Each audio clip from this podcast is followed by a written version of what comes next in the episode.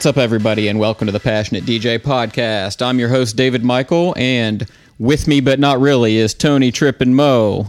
How you guys doing, fellas? What up? Snowed in. He's got us in the Snowed in. sweatshop again. Send help. we are recording in separate rooms over the worldwide interwebs uh, due to some inclement weather on our recording date. So if it sounds like our voices are a little different, that's why. So today, or actually, many moons ago, we recorded an episode called the Google episode where we just kind of Googled little random bits of trivia and fun facts and stuff like that and just kind of brought it in and had a little bit of fun with it. So we decided to do that again. So we've got Google Google episode version 2.0. Yes. Real quick, before we get on to our Google topics, I do want to read a couple of quick reviews from iTunes. Our friend Diesel Dozer left us a five star review titled Don't Pigeon My Hole. he says, I love the enlightenment and entertainment that the passionate DJ crew shares with the DJ community. Keep on spinning. We have a review from Gray Squirrel titled Awesome, another five star. He says, I've been listening to this podcast for many months. It is filled with great information and has broadened my understanding of the craft. DJs of any level should give it a listen. And then from Kesset, another five star review titled Good Stuff.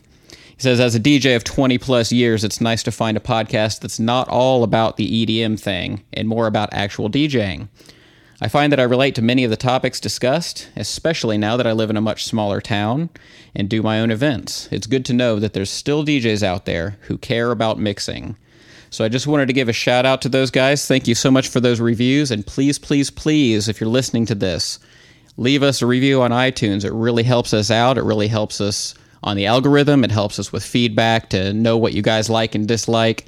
So, by all means, if you are subscribed to us on iTunes, just take one moment and give us a quick rating and a review. It really mean a lot to us. Uh, thanks for the words. Yeah, thank you. Yeah. So, the first thing that I Googled for our version 2 of the Google episode, I wanted to know who was the highest paid DJ in 2017. I could answer that off the rip. Go for it. Uh, it would be between two, but my first guess would have to be because he has been for a while is Calvin Harris.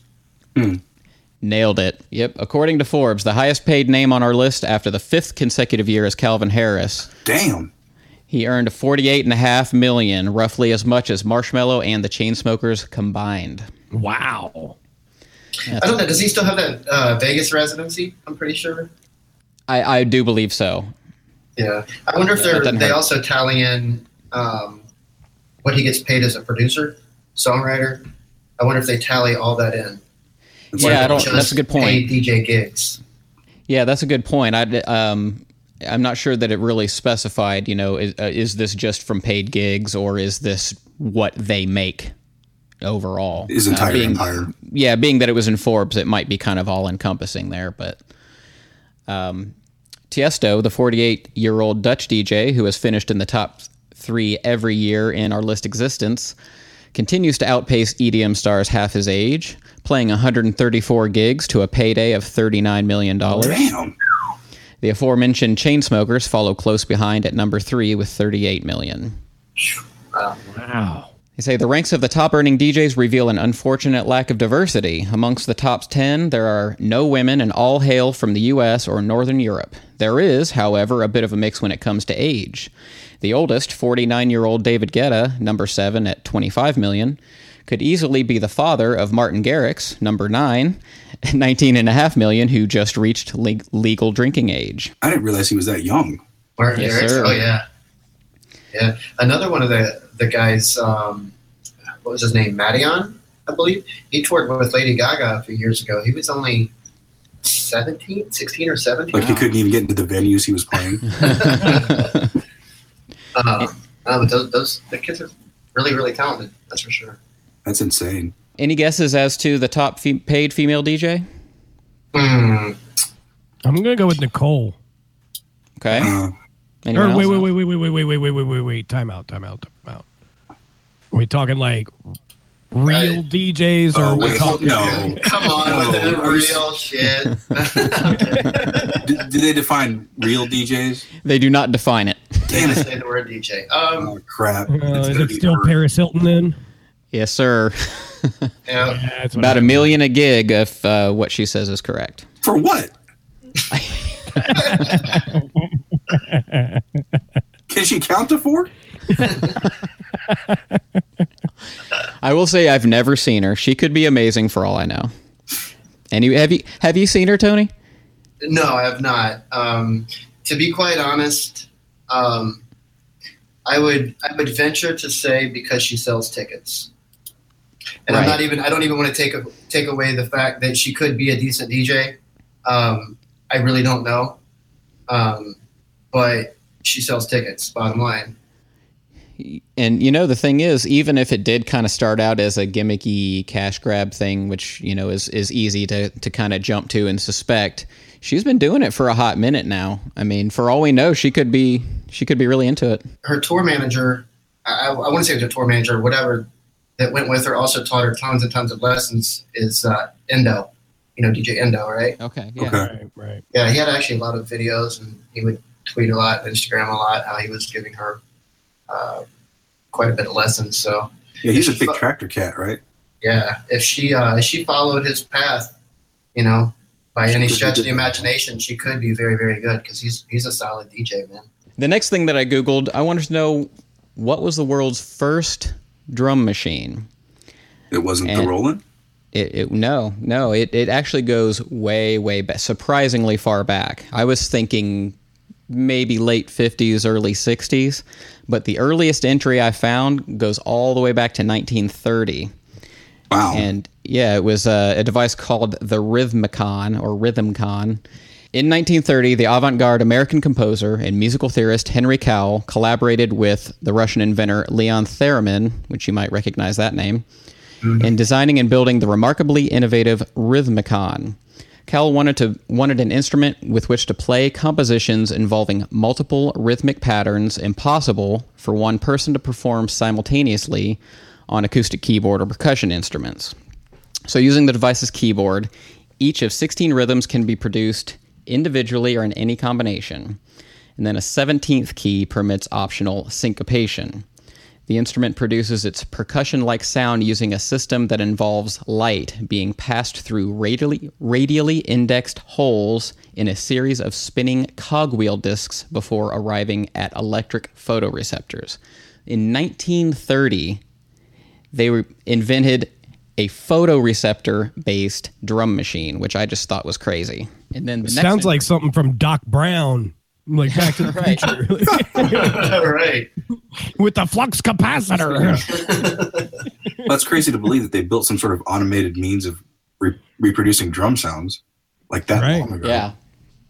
Well, the the next uh, entry I found after that goes up to 1949. It was a guy named Harry Chamberlain, and uh, the device was called the Rhythmate.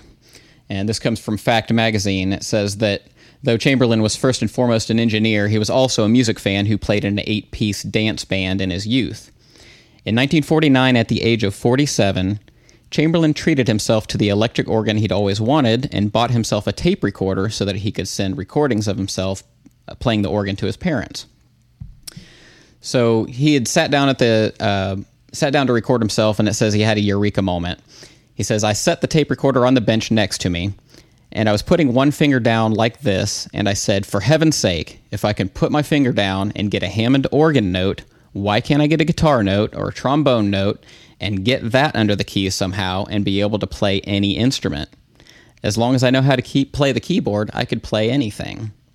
The result was the first multi instrument keyboard, which he showed at the National Association of Music Merchants in 1956. Oh, yes, at NAMM in 1956. Well, I didn't know it was that old. Oh, yes. Now, underneath each key was a tape playing mechanism loaded with pre recorded instrument sounds. When the key was pressed down, a short tape loop would be played through a speaker. His idea was later stolen by one of his own salesmen and reborn as the more famous Mellotron. But Chamberlain had not only created the world's first electromechanical polyphonic tape replay keyboard, he'd inadvertently created a very early form of sampler. Sampling. Yeah. Yeah. So I actually have a sound clip of what this thing sounds like.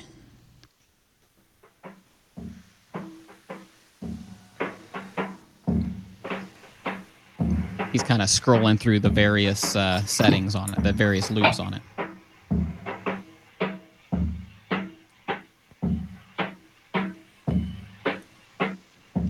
So it had 14 different little loops like that that you could play at, at various speeds. Very cool.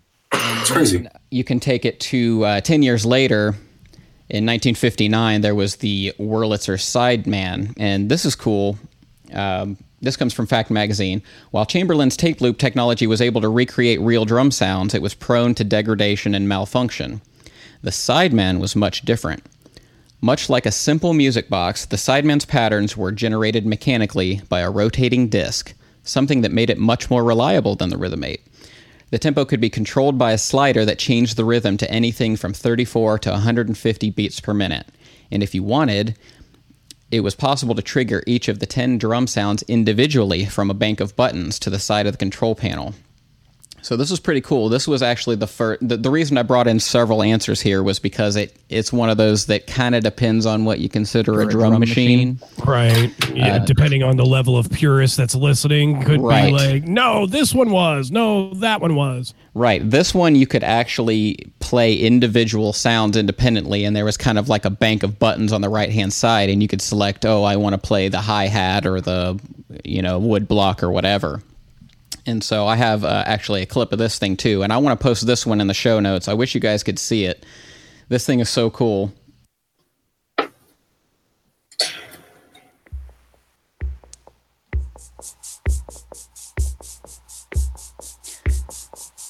So Oh, what I'm looking at dope. right now, yeah, what I'm looking at right now is like, did you guys ever play with those little um, uh, race cars, the slot cars on the track, and Yeah. Yes. Had the little brushed uh, metal on the bottom that contacted the track? Yes. It's kind of like that. Uh, I'm looking at like a, a metal bar, and it's just spinning around a disc, and there's all these little tiny contacts on the disc, and as it you know touches each of those little tiny contacts it's signaling to play that sound and i just i love stuff like this because you know in today's age of like integrated circuits and software samplers and stuff i look at this crazy like belt driven brushed metal disc thing and and it's just so clever to me that like the mechanical means of making this thing work and all they have to do is is make that disc spin faster or slower to adjust the tempo Wow. yeah, I thought that was really cool. Um, Mo, you mentioned that you didn't realize that NAMM went back that far. Do you know? No, how I did not. It does go. Oh, it was before that? Oh yes, Uh, 40s? I was shocked. NAMM was founded in 1901. Wow. Wow. I had no idea until I, I started looking into this uh, drum machine thing. I went, no way, and sure enough. So, Trip, this next one's for you. What's the origin of the quote hip hop air horn? Where a fucking hole.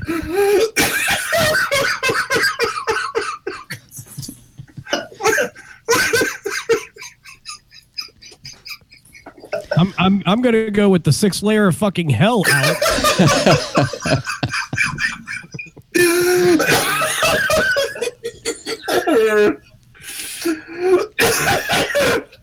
Oh, that's good. That's good stuff. So, born on the B side of a Bob Marley and the Wailers record, oh no! Don't say that. the air horn sound has been associated with reggae and Jamaican dancehall music since the 60s. What was once a staple of the club scene in Jamaica has now become a global hip hop phenomenon, thanks primarily to Luis Diaz, aka Cipha Sounds. I think he was a Hot 107 DJ. The DJ was uh, kind enough to share the story behind the massive attention grabbing sound, so I have a clip here for you. I apologize in advance because you're going to hear that sound like 800 times in this clip. I didn't know it was gonna be a big deal. I was just trying to make something to sound cool. You know, it's like when artists talk about, oh, they made like a song in 20 minutes and they didn't know, and then it becomes like the biggest hit of their career. Like, I hope the air horn is not the biggest hit of my career, but so far, it's like top three. My name is Cipha Sounds, hip hop DJ from New York City, and I popularized the air horn sound effect into a global phenomenon. Oh God. in Jamaica in the late 70s, early 80s, they used to have these parties in, in these clubs, which they call dance halls. And in that moment, everyone gets excited. They scream, they make noises, and they would hit air horns. And then it got to a point where DJs started having little samplers and have it playing it themselves. Dance hall and hip hop are basically like half brothers. DJs, especially Kool Herc, who's Jamaican, moved to, to the Bronx and would throw these parties like he used to throw in Jamaica. That whole scene moved here, and that's what created hip hop. Ladies and gentlemen, it is 3 o'clock in New York City. Yours truly, Cipha Sounds, DJing up is back. So early 2000s, around 2001, 2002, I got my own show on Hot 97 Cypher Saturdays, and I wanted to sound different than all the other DJs. So I would use the air horn and a couple other Jamaican sound effects. But see, it was hard. It was hard to play sound effects like that back in the day, because when you did live in a club, you would hit the air horn and make these different, I guess, like rhythmic variations of how it would play. So we couldn't do that in the computer, so I had to like make my own version. So I would just hit the button once but it would play like it was live, which is the one that kind of like exploded. I didn't invent the air horn sound. I didn't invent the usage of it in a party. Me being on the radio, I just became the guy known for it. Okay, and then they end the video with like 800 of those, so I'll I'll spare you.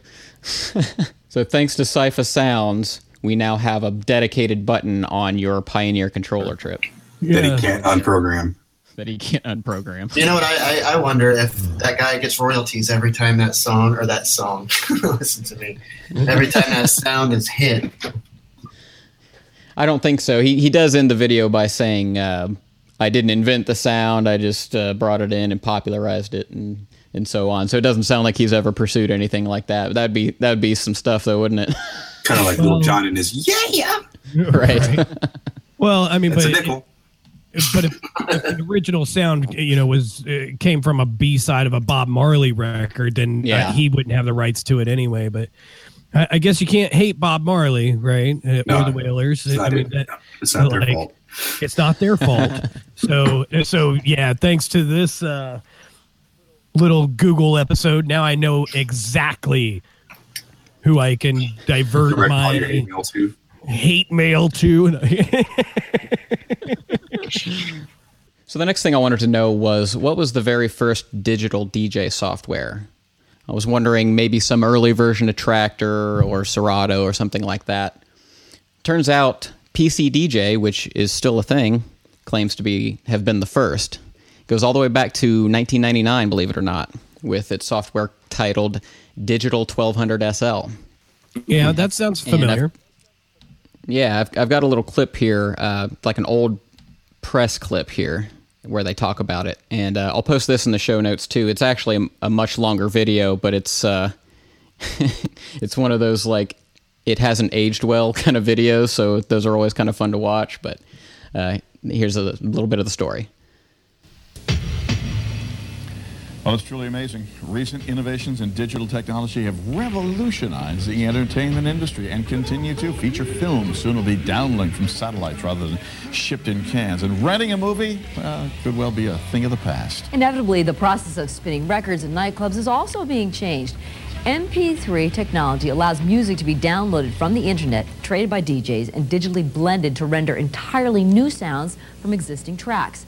Welcome, and you brought John along with you today. Yes, uh, John is uh, one of our premier DJs. In fact, he spun last night on VH1 um, Divas, so we're real excited, and we brought Space Opera down to show you guys. Normally, your music is in a file called a WAV file, and a CD is actually a file, okay? It's a data file, and it's really big. Now, what MP3 did is it took it and put it on a diet. So it went from like a size 28 to a nice, sexy size 3. And so instead of having like 10 or 12 songs on a CD, you can conceivably have 200 songs in the same space. Now, what this does for being able to move music on the internet and for performance is wonderful because you can take a computer like what we have here, and this is all computer based equipment, and put 20 or 30 hours worth of music on it. Now, no one will ever play that long, but if anyone asks you, hey, do you have Donna Summer?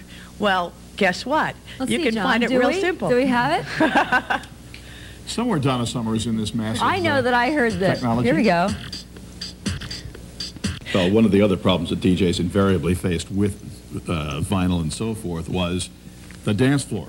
The dance floor is jumping around like crazy, and as a result, the vinyl is jumping around like crazy. Not a good thing if you're a DJ, right, John? That's it's right. Something that you want to be very careful of, and this eliminates all You that. can- Everything's you, you on disc. dump all you want. Yeah, exactly. It doesn't. Those little digits don't care. That's they right. don't care a That's bit. Well, and also, this enables you to do some real crossover work. Yeah, so it was kind of interesting to listen. They, these guys were completely fascinated not only with the idea of the music doing all the work, but the idea of MP3 files and sharing over the internet in general. This was all a new concept to them. Right. So I'll, I'll definitely post a link to that in the show notes. It's pretty interesting to watch. I really love the fact how they pointed out that it doesn't jump.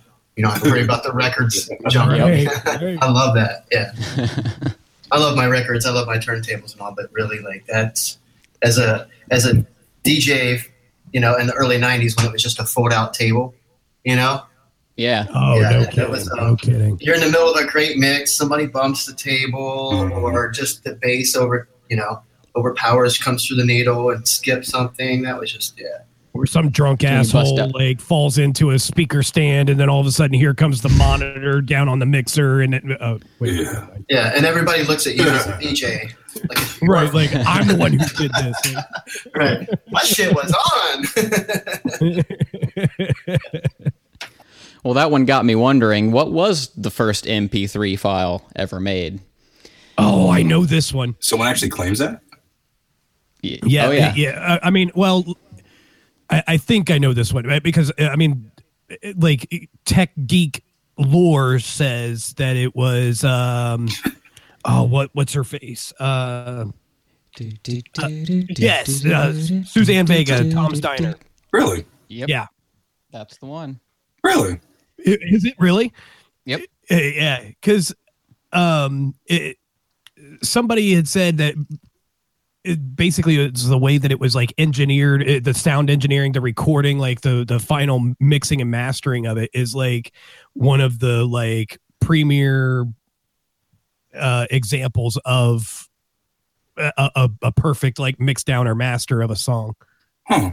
I never knew that. The audio engineer's name was Karlheinz Brandenburg, and it says he used Suzanne Vega's a cappella version of Tom's Diner to tune the compression system, playing the track before and after compression was applied to tell whether the MP3 sounded good enough. He figured Vega's song would be a tough track to compress, as it was already favored by audiophiles, and would be a good test for whether MP3 was listenable. He got a copy of the song and put it through the newly created MP3, but instead of the warm human voice, there are monstrous distortions, as though The Exorcist had somehow gotten into the system, shadowing every phrase. They spent months refining it, running Tom's Diner through the system over and over again with modifications until it came through clearly. Do you think So those it- guys can like stand to even hear it now? right. Or Probably hearing their sleep. PTSD or something. Like, They start twitching.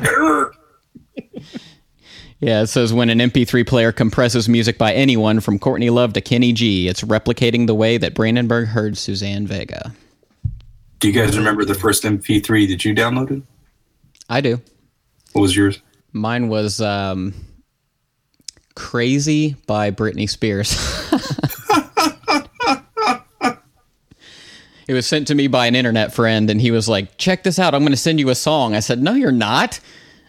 You know, trust me, I'm going to send you a song. "O- okay. And that's what it was. And I, it was, you know, like three and a half meg. And I was like, How did you do that? And thus I discovered MP3. uh, my my first foray into MP3s was actually Napster.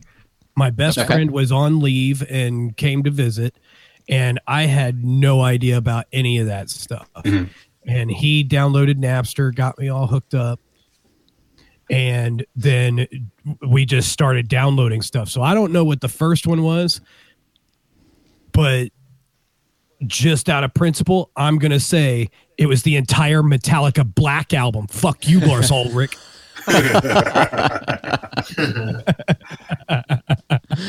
What about you, Tony? I, Please don't sue me. I don't know what you're talking about. I didn't belong to any of those sites. For me, Um, don't, no, I, to be honest, I, I I couldn't recall. for me, I don't remember where I got it from. Probably some sort of dirty peer-to-peer site. But it was Kyle's mom's a bitch in D minor from South Park. nice. Boy, that really frames it around the the time time frame, doesn't it? Yes, it does. Well, what was the world's most expensive MP3 player? Any guesses to an amount? Hundred thousand. What was it made out of? Uh, amongst other things, 24 karat gold. Like it was solid gold, or it was like plated. If it's 24 Solid. karat, I don't think it's plated. If Wait, it was- uh, we're talking something off the shelf, or is this like some kind of customized ordeal, or? this has to be custom. Like a Gucci edition or something. It's actually an iPod Touch. It's a 24 karat gold Supreme Fire Edition sold by Stuart Hughes. What? It's called the most exclusive iPod on the planet. Officially, the world's most expensive iPod. The whole body, the whole body was reformed using 125 grams of solid 24 karat gold, with a beautiful rear Apple logo from 21 grams of gold, which houses 53 flawless diamonds. The front outer section has been set with 124 flawless diamonds. The main navigation buttons have 28 diamonds of the same quality set in 16 grams of gold, all which surround its glorious single diamond of 2 carats. I will retract my hundred thousand dollars. The total weight of diamonds, double it. the total weight of diamonds on the iPod is a huge 75 carat. The technical spec is 64 gig, which seems kind of lame, doesn't it? With FaceTime, Retina display, and HD video, the iPod Supreme Fire is a limited edition masterpiece with only two others to be made. More luxury designs of this product can be seen on our other website, goldstriker.co.uk. So this is And it like com- probably around 2008, 2009, maybe. uh, I'm not sure. I, I think it's for sale now, or Oh, at, at least there's a website for it now. But the price comes in at two hundred and eighty-five thousand dollars. Keep it. Yeah, for 64 gig, yeah, you can have it. The next runner-up I found was called the Douglas J Presidential MP3 player, and it comes in at forty-four grand.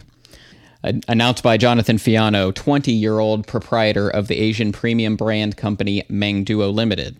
Since launching the jewel-encrusted gold-encased player in 2007, it looks like Fiano went nowhere fast with his business brainwave, admitting to receiving exactly zero orders thus far. Yeah, okay. Imagine that. Wah, wah. So speaking of most expensive, what was the most expensive album ever sold? So I I did a top three on this one. When you say expensive, you mean like uh, like Like auction or something. to produce or? No, no, to yeah, ever sold by an individual Oh, or, by, a group, or, but yeah, like a, a a physical piece of media. okay, gotcha. So coming in at number three, Elvis Presley, "My Happiness." Jack White of the White Stripes bought the test pressing of the first ever recording at auction in December 2015, using it to make a limited edition facsimile, which he which he duly released through Third Man Records, complete with all the pops, scratches, and even a brown a plain brown paper bag as a sleeve, because he said that's what Elvis would have walked out of Sun Records with. No kidding. So that's 300 grand. Number two, the Beatles' White Album, $790,000. For years, Beatles drummer Ringo Starr was known to own the very first copy of the band's self titled double album from 1968, since the records were printed with serial numbers in sequence, and Starr's copy bears the number 0000001.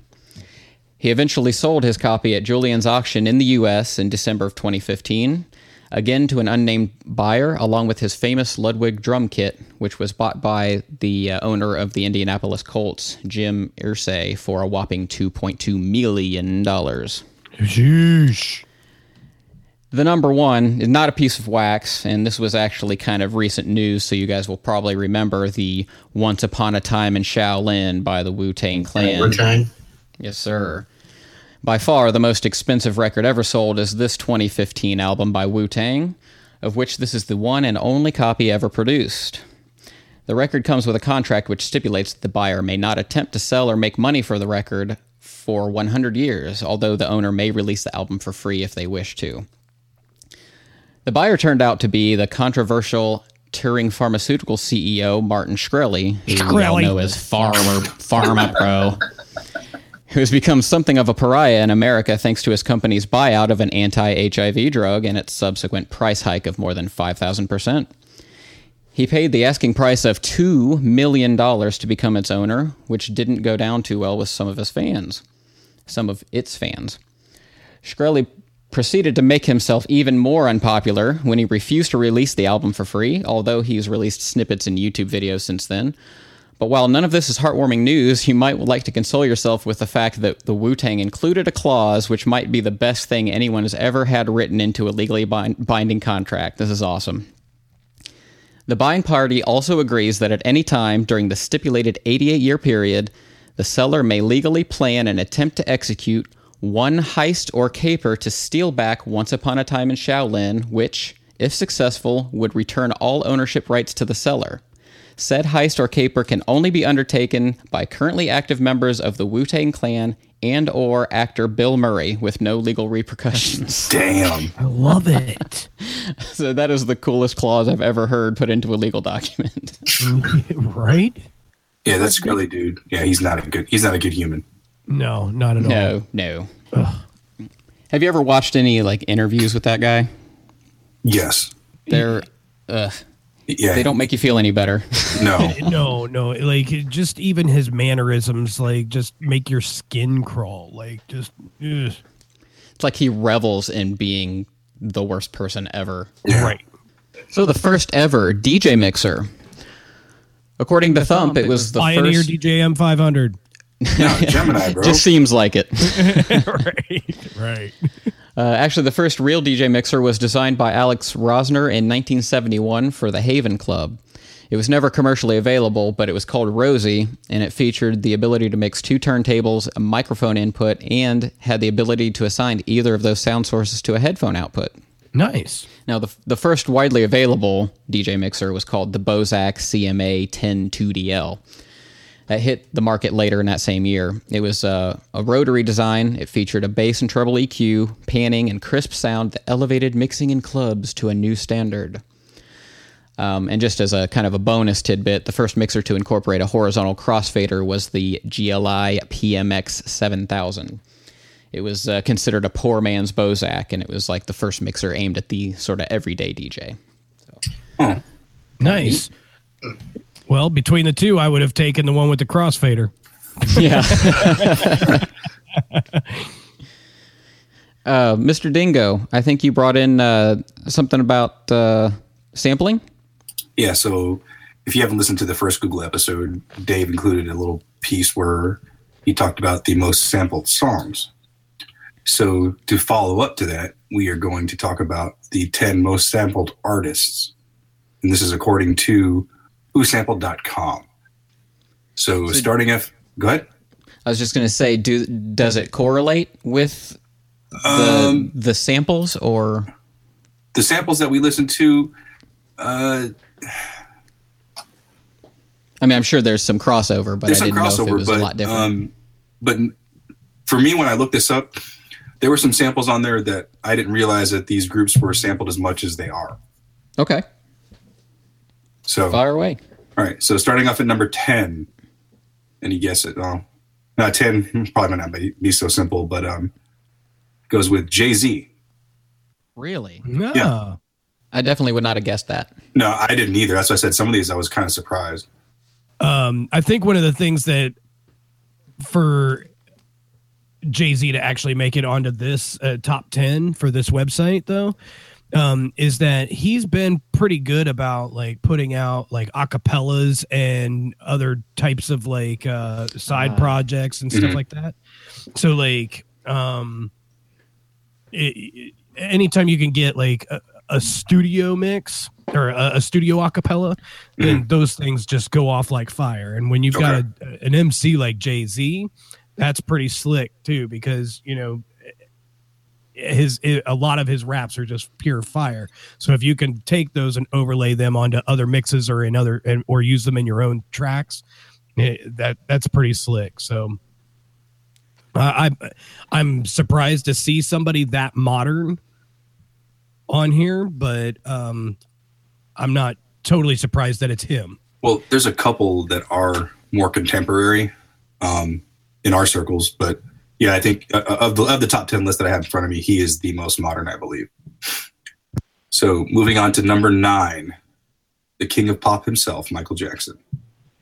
Really, number nine. Yeah, I thought he would. be a I'm little surprised he's that low. Yeah. Yeah, That's what I was going to say. coming in at number eight, Kool and the Gang. Yeah. Okay. Yes. Yeah. Number seven, this one was a bit of a shocker for me. The Notorious B.I.G. Mr. Christopher Wallace. Oh, I'm not surprised at all. Ever since him and Tupac died, like both of them have been sampled to death. And Yeah. I, I've said it before on this show. I don't care what it is. You put a Biggie sample in it, and it's automatically fire. on my playlist. Yeah, Like, I'm a sucker for it, man. Yep. And then moving on to number six, keeping it in New York, Run DMC. Nice. Mm, very cool. All right, cracking the top five, uh, Beside, and this is one that we talked about in the most sampled. Uh, a lot of it's a French group, a lot of people won't recognize it. But I think we'll have Dave put this in the show notes. And the one particular song, "Change the Beat" female version. As soon as you start playing it, listening to it, you'll think about of about two dozen songs that you've heard these samples. Yep, I got. I just caught up now when you said that. All right, moving up to number four, one of Trip's all-time favorite, Lyn Collins. Hmm. That's right. Yeah. Think uh, the think break. Think, think break. Yep. Yep. And then top three. So coming in at number three, Public Enemy. Okay. Really? Yeah, I had to think about that one, and, but they actually are simple quite a bit. Yeah, I was gonna say, think of every time that you've heard, yeah, boy. Right. Like- Man, number three though that that surprises me. Well, Yeah, the- yeah. but but no, once you hear what number two and number one are, you'll be like, okay. so number two, which I found a bit ironic because I thought this would actually be number one, is the Winston. come on, get- yep, the Winstons, oh, okay. Yep. and with the Amen break mm, was what's going to do all the damage there. Right. And number one, any guesses? Ooh, ooh, ooh. Uh, James Brown. Yep, Oh God. Soul Brother number one.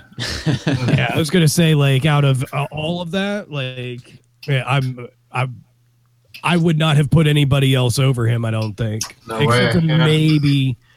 I would have thought the Winstons would have been number one. No, no, no, no, no, no. Really?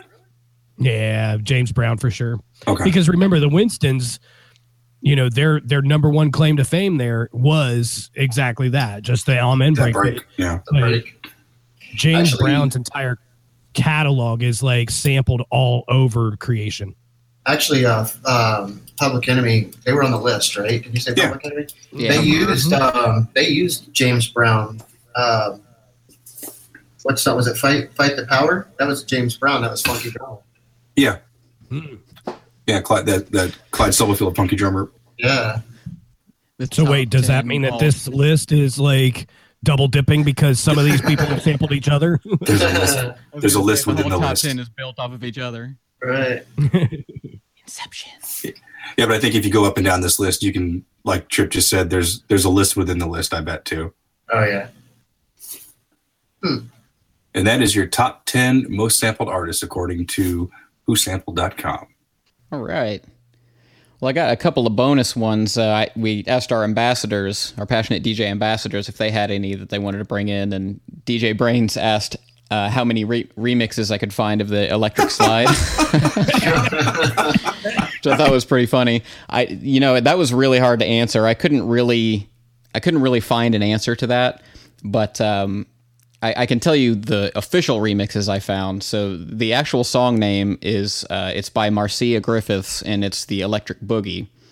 Uh, the original release in 83 was on Mango Records, and according to Discogs, there was the long version, the, or I'm sorry, the vocal version, the long vocal version, and then dub one instrumental, dub two instrumental, dub three instrumental. So there were at least five original versions, which was actually, they were all remixes of, they're like remixes of remixes when they came out. So it's kind of, a, it's really difficult to answer, but, um, Wikipedia says in 83, she released her re recording of the Bunny Wailer song Electric Boogie, originally recorded and released in 76. And although the 83 version became a minor hit for the Griffiths, the song was remixed in 1989, and this was the version that made the electric slide a line dance and international dance craze. Boogie, woogie, woogie, woogie. right. It's electric. it reached number 51 on the U.S. Billboard Hot 100, making it her most successful single. It is currently the highest selling single by a female reggae, reggae singer of all time. Huh. Interesting. And then uh, Greg Lane wanted to know what the first fully produced electronic album was. And you want to talk about something that's hard to answer. Yeah, it's going to be debatable. Yeah, it is. It is. It's one of those. It's like you know, just like, like the drum machine. It's like, well, it kind of depends on who you ask and what's an electronic album. I would say I would I would go with Kraftwerk, something Kraftwerk, but I know that's not right. A, a lot of people think Kraftwerk, and a lot of people think um, uh, Switched on Bach.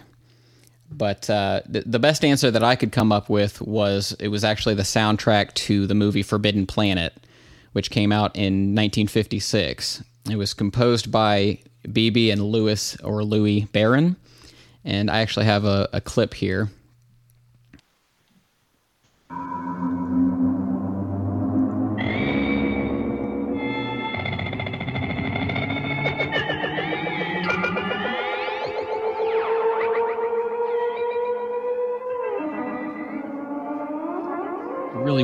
Experimental kind of stuff. It's very low. Let's say sounds sci-fi theaters, what it kind of, yeah. you know, stressing me out. A Star Trek episode or something. Sounds like something Humpty Vision played like three years ago. No, eh, just kidding. Right. just kidding. and then, and then uh, uh, factmag.com had another answer which was the it was called the fascinating world of electronic music and it was by kid Bal- Kid Baltan and Tom Dissevelt. I think I'm saying that right. And actually, you may have heard this because there was a YouTube video that came out a few years ago, and it's titled something like "Acid House from 1958." Mm-hmm. And uh, so I'm going to actually use that clip to run us out. So this is the fascinating world of electronic music, and this has been the Passionate DJ Podcast.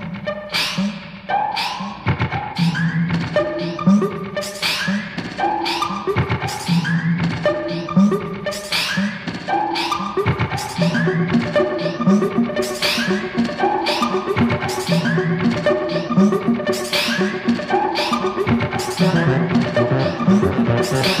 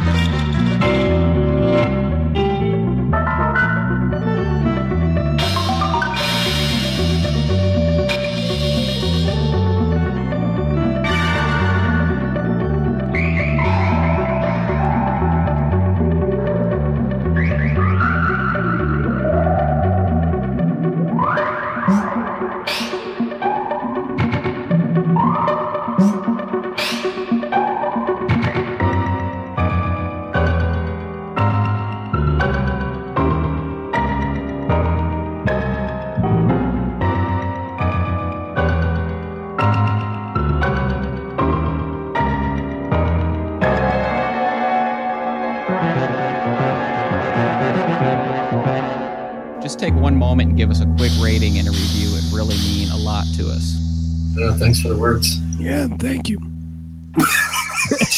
Let me try that again. you all right there, buddy?